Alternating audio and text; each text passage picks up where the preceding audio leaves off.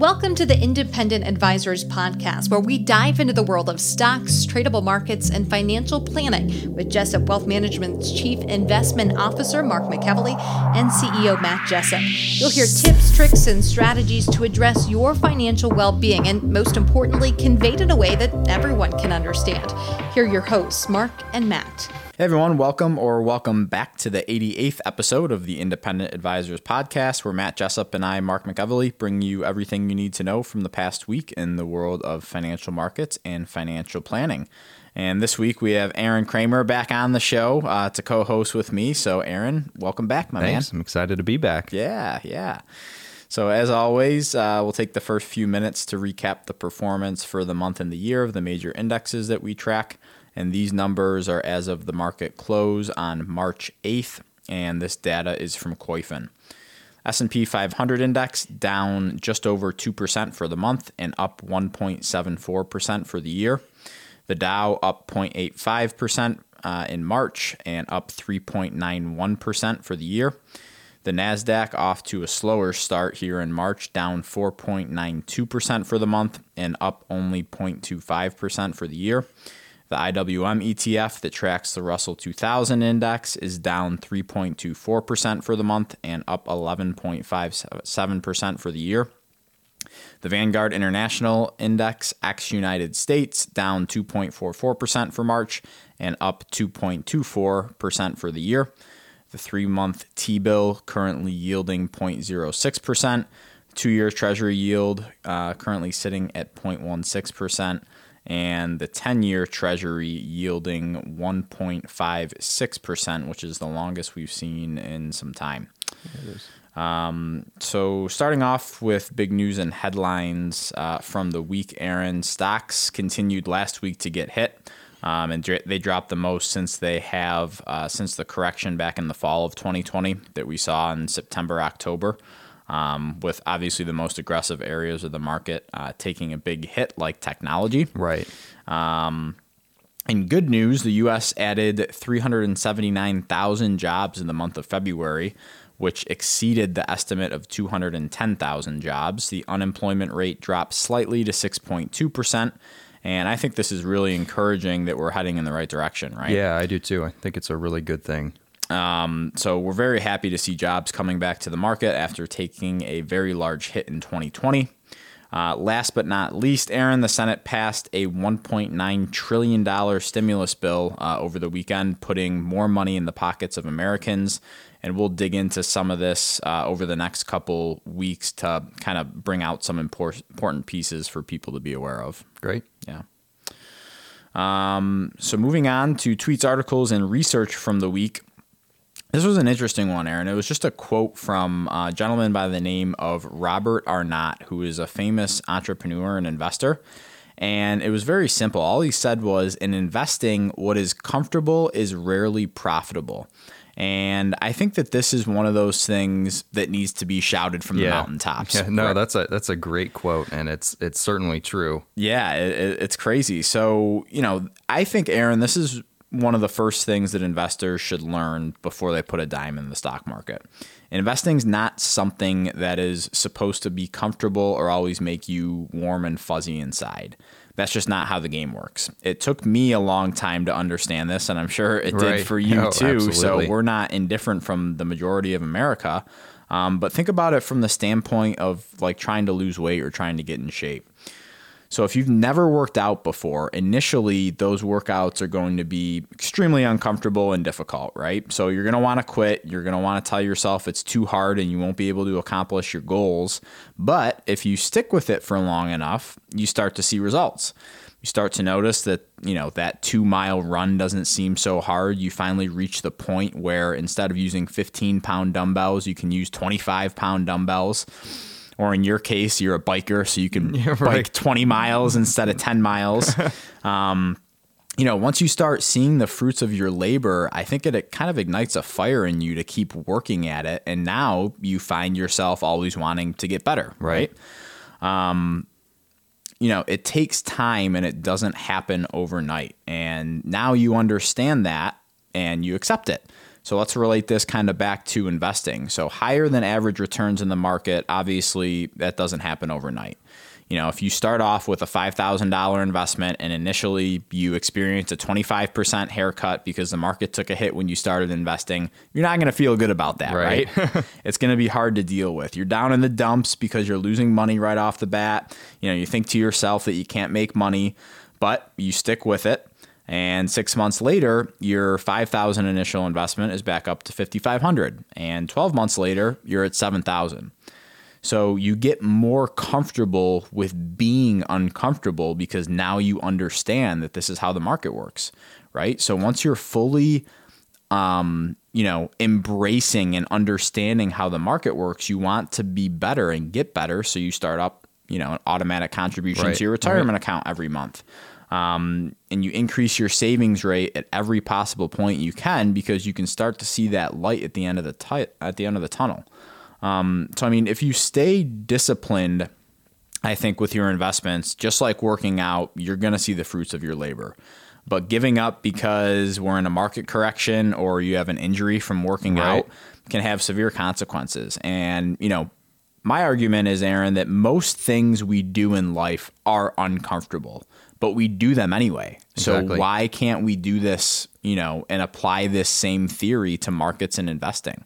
Um, so I know that was a little bit of a rant there, but that was just one of the things that, you know, I think now is a good time because people are freaking out, right? On Right. Twitter, uh, hashtag stock market crash was trending last week and we were 5% off of the highs. I know. Um, so I think, you know, we're going to get into it a little more here with a blog post by Ashby Daniels later that kind of goes along with this, but um, you know, you people just need to understand how investing works and how the market works Right, right. Um, before they get into it because there's a lot of emotional consequences with this type of stuff, Exactly. right? Yeah, I think it always relates back to it's it's time in the market. You know what I mean? Mm-hmm. So it's it's making those sacrifices or seeing those swings that over the 5, 10, 15, 20 years that really pay off. Right. Not just because it's uncomfortable for six months, you get out. That's yeah, the, exactly. big deal. Exactly. So actually, just piggybacking off of, off of that, I'm going to jump around, Aaron, and go to that that blog sounds post good. from Ashby Daniels on March 2nd. And this was on his blog, The Retirement Field Guide, titled Trading One Risk for Another. And I think this relates really well. Um, so Ashby starts off by saying, We talk about risk in investing as if the definition is a temporary decline in value. That is more of a perceived risk because we naturally make the connection that a temporary situa- situation is permanent. And like we just said, we see people do this all the Right. time, right? Few things that are temporary can be considered true risks. Hurricanes and tornadoes have lasting effects, but temporary downward market volatility, not so much. A risk that is temporary can't matter that much in the grand scheme of a 30 year retirement, kind of like you were just alluding to. Real risk is the risk of a permanent loss of capital. In the entire history of the US stock market, this has never happened. And let me repeat that one more time. This has powerful. never happened. The actual results have been the polar opposite of that. In our mental extension of assuming temporary declines are permanent, we exercise an abundance of caution because it's hard to stomach reviewing our monthly statements. This causes us to unknowingly increase other risks. Conventional wisdom says it's risky to hold too much in equities in retirement.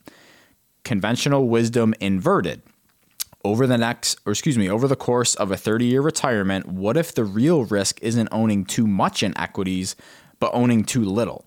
If con- conventional wisdom says we should own fewer equities, we should at least consider the idea of doing the opposite. And I don't know about you, Aaron, but I always like to be the contrarian on these type of no, things. So that makes sense to me, right? Um, he finishes by saying, by exercising an abundance of caution with regard to our retirement portfolios, we are seeking to reduce temporary volatility at the cost of reducing our permanent return. That's irrational. Right. And again, and not to beat a dead horse, but we talk about this all the time. You have to live with the ups and downs on a mm-hmm. short term basic to be able to enjoy the long term rate of return. Right. And, and what's the opportunity cost of of sitting in, in, in cash or something very conservative and getting 2%? I mean, right. Exactly. That's not going to cut it for people. Right, right. And that relates to the same thing with, you know, people always thinking in academia world that the closer I get to retirement, the more and more conservative I need to get. I don't think that's necessarily the case. I don't either. You know, if you put, you know, 50 or 75% in, uh, of your portfolio in bonds or cash, you're going to run the risk of running out of money before Exactly. you before you pass away, right? Um, so why do we why do we invest in the first place, Aaron? And this is something that I heard on a podcast a couple weeks ago.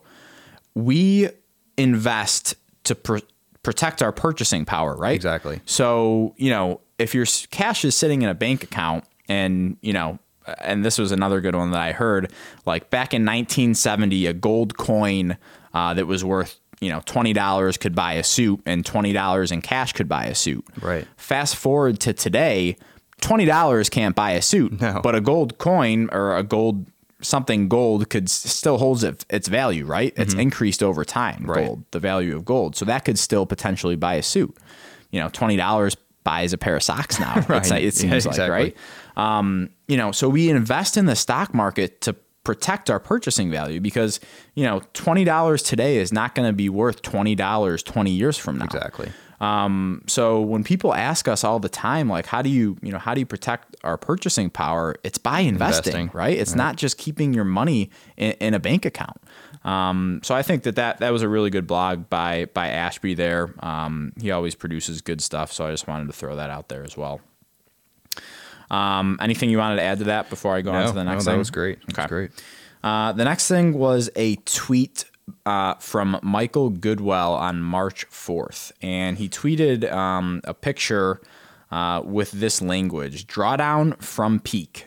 So, again, just to remind listeners, the drawdown um, is the amount we are down from the highest point in the market that we reached, right? So, from the all time high that we made recently in the markets, the Dow is down 3.21% from that high. The Russell 2000 index, which is the small cap index, is down 7% from its high. S&P 500 index is down 4.11% from its high, and the Nasdaq was down 9.41% from its high. And these numbers were are were as of uh, the market close on March 4th. And he shows this chart where it's a little blip on the screen. I This, know. this pullback I that we're was thinking. It's experiencing, right?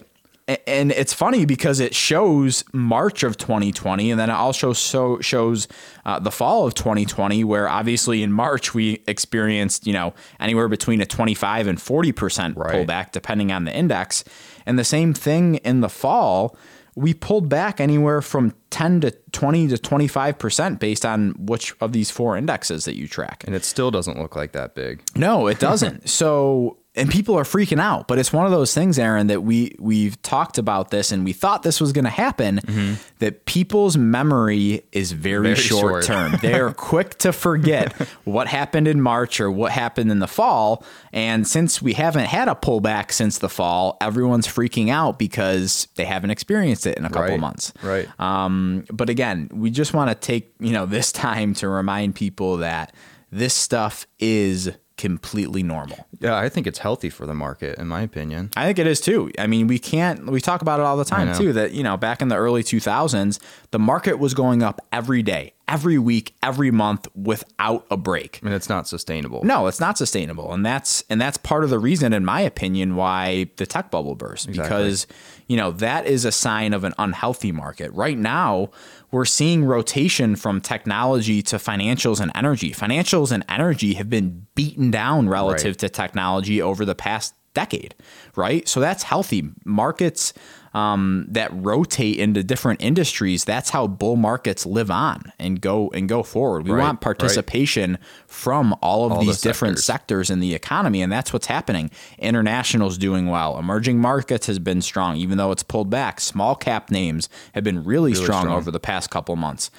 And what does that typically mean? Typically, when we come out of recessionary periods, small caps tend to lead because where does innovation come out of? Comes out of some of our darkest times in this country. exactly. Um, so these smaller companies get more love because of that. So, you know, none of this is is um, flashing caution signs to me that we are um, going to go significantly lower in the markets over the long term. I still think we are in an extremely bullish environment. And you know, if we look back on this this couple, last couple of weeks in the next three months, you know, this is going to be a blip on the Right, screen, exactly. in my opinion. Um, the last thing before we get to the financial planning topic of the week is kind of a fun um, indicator, I guess. And this was from a piece uh, by LPL Research on February 26th. So um, they uh, put together what they call a Valentine's Day indicator. And this is what they said. Be open to buying any potential weakness should it happen. We call this one the Valentine's Day indicator. If the S&P 500 index is up more than 4% for the year on February 14th, the rest of the year tends to be quite strong. In fact, the rest of the year has been higher an incredible 24 out of 26 times for a very solid 13% average return. Given 2021 was up close to 5% on Valentine's Day, history would say continued gains over the rest of the year are likely. And obviously, just want to remind listeners, Aaron, that past performance Right. isn't indicative of future returns. But I thought this was interesting. Yeah, 24 out of 26 times. That's pretty pretty consistent. Yeah, and out of the 26 times, um, there were two times, obviously, that the, the market return was negative the rest of the year. Uh, the first year was 1987, where we had a huge market crash. Right. And the second uh, time was 2011. Okay. But every year since then, the market's been positive going forward. So, given everything that we just discussed with the pullback we're experiencing Right. right, now, uh, history, uh, you know, looking back on history, it says that, you know, we are still in a pretty bullish environment based on LPL's Valentine's Day indicator. So, we'll see how that plays out for the rest of the year. Moving on to the financial planning topic of the week, Aaron. This one comes from that Wall Street Journal tax guide for 2020 and 2021. Yeah, yeah. And I just wanted to take some time to talk about retirement accounts and the pandemic withdrawals from retirement accounts, how that's all going to work. Um, and then we'll go over some of the basics in terms of contribution limits for 2021. Sounds great. Okay. So, to help COVID 19 victims, obviously, Aaron, Congress allowed taxpayers affected by the pandemic to make withdrawals of up to $100,000 per year from retirement plan accounts like 401ks. So, the income and taxes on those withdrawals are spread over three years, although amounts put back into these accounts uh, are not taxable. So, to be very clear, if you took a COVID distribution from a 401k in 2020, your tax liability on that will be spread over a three year period unless you elected otherwise. Right.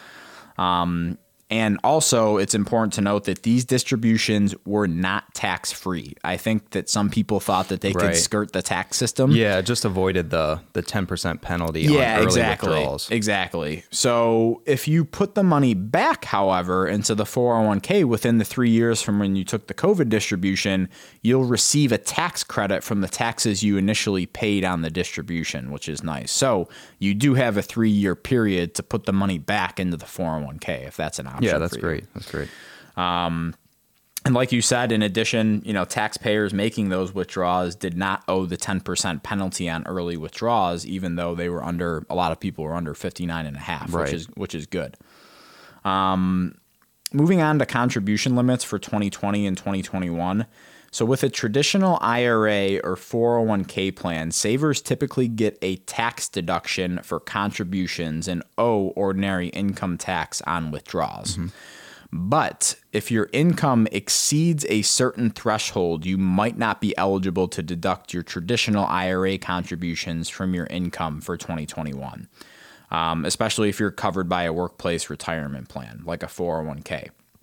So, if you are covered by a workplace retirement plan like a 401k and you're single and make more than $76,000 in modified adjusted gross income, you're not eligible to deduct your traditional IRA contributions.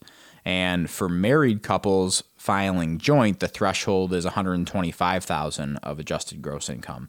So I think people need to be careful about Yeah. that because sometimes it doesn't make sense to you know contribute to the traditional IRA Right. because you're not getting that deduction. Right. That's when it makes sense to do the Roth. The Roth, exactly. And obviously there's contribution limits with that, but you know, they are Right. a little higher than what I just listed below. Um, so uh, traditional IRA and Roth IRA contribution limits have not changed from 2020 to 2021. So if you are below the age of 50, the max contribution for 2021 for IRAs is six $6,000 and the max for those over 50 is $7,000. And remember, as of 2020, uh, with change in legislation, there is no age cap anymore for individuals contributing to traditional IRAs. Um, but it's still key to remember that you have to have earned income Right. to contribute to a IRA account. Either you have to have earned income, or your spouse that you file taxes jointly with has to have Right, earned income. right. Right. Um, so you cannot contribute more than you earn. All right. The limit on contributions for regular 401ks and Roth 401ks is higher, up to $19,500 per worker per year, plus an additional $6,500 for those age 50 and above, uh, both for 2020 and 2021. Um, and then the last thing I wanted to remind people about, Aaron, is that the deadline for contributing to traditional IRAs and Roth IRAs for 2020 is April 15th of this year. Yep. So there is still time to make contributions for 2020 if you haven't already maxed out your IRAs for the year. yeah. I think that's a good strategy for people to do too. Is to to look at what they if they have a tax liability, it might make sense for them to contribute to a traditional IRA if they can. Deduct Right, exactly. Yeah. To get that deduction, right? Right. So that knocks six thousand dollars or you know twelve thousand dollars potentially off of your your taxable income if Right, you are below those income limits.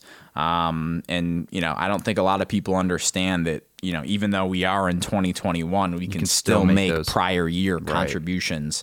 Um, you know, and I know a lot of people don't like to do it because they like to get their taxes done as soon as possible, but it doesn't really matter, guys. No. I mean, I would take advantage of the tax Yeah, benefits by sure. making sure you're maxing out your IRAs, you know, rather than just saying, "Hey, I want to get my taxes filed and right over with." Right. right.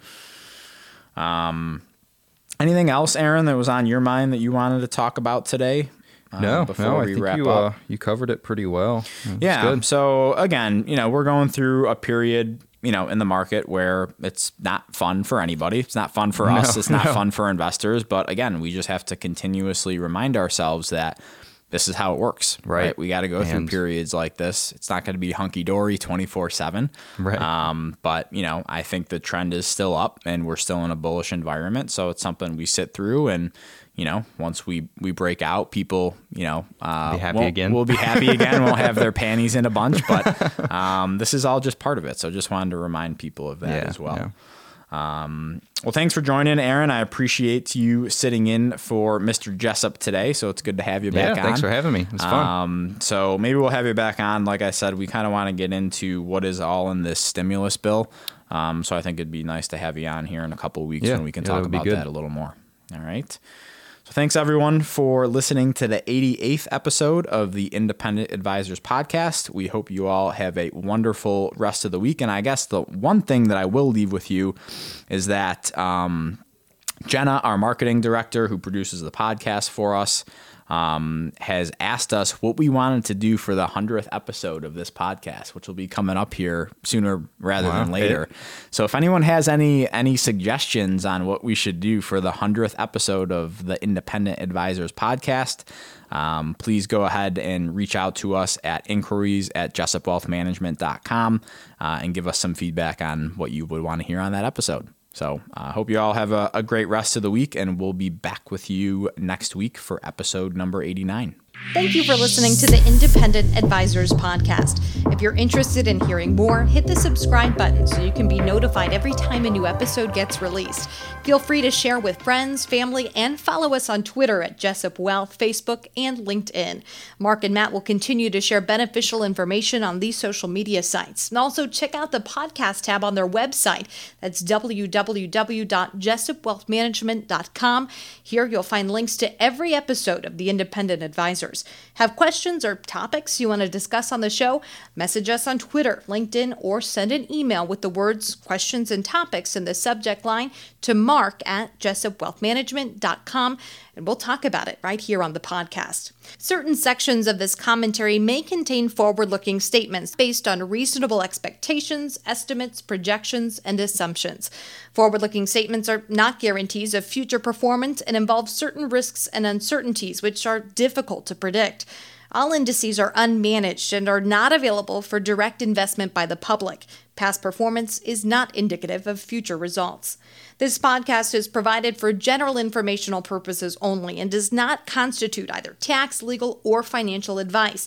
Although we do go to great lengths to make sure our information is accurate and useful, we recommend you consult a tax preparer, professional tax advisor, financial advisor, or lawyer regarding your specific circumstances.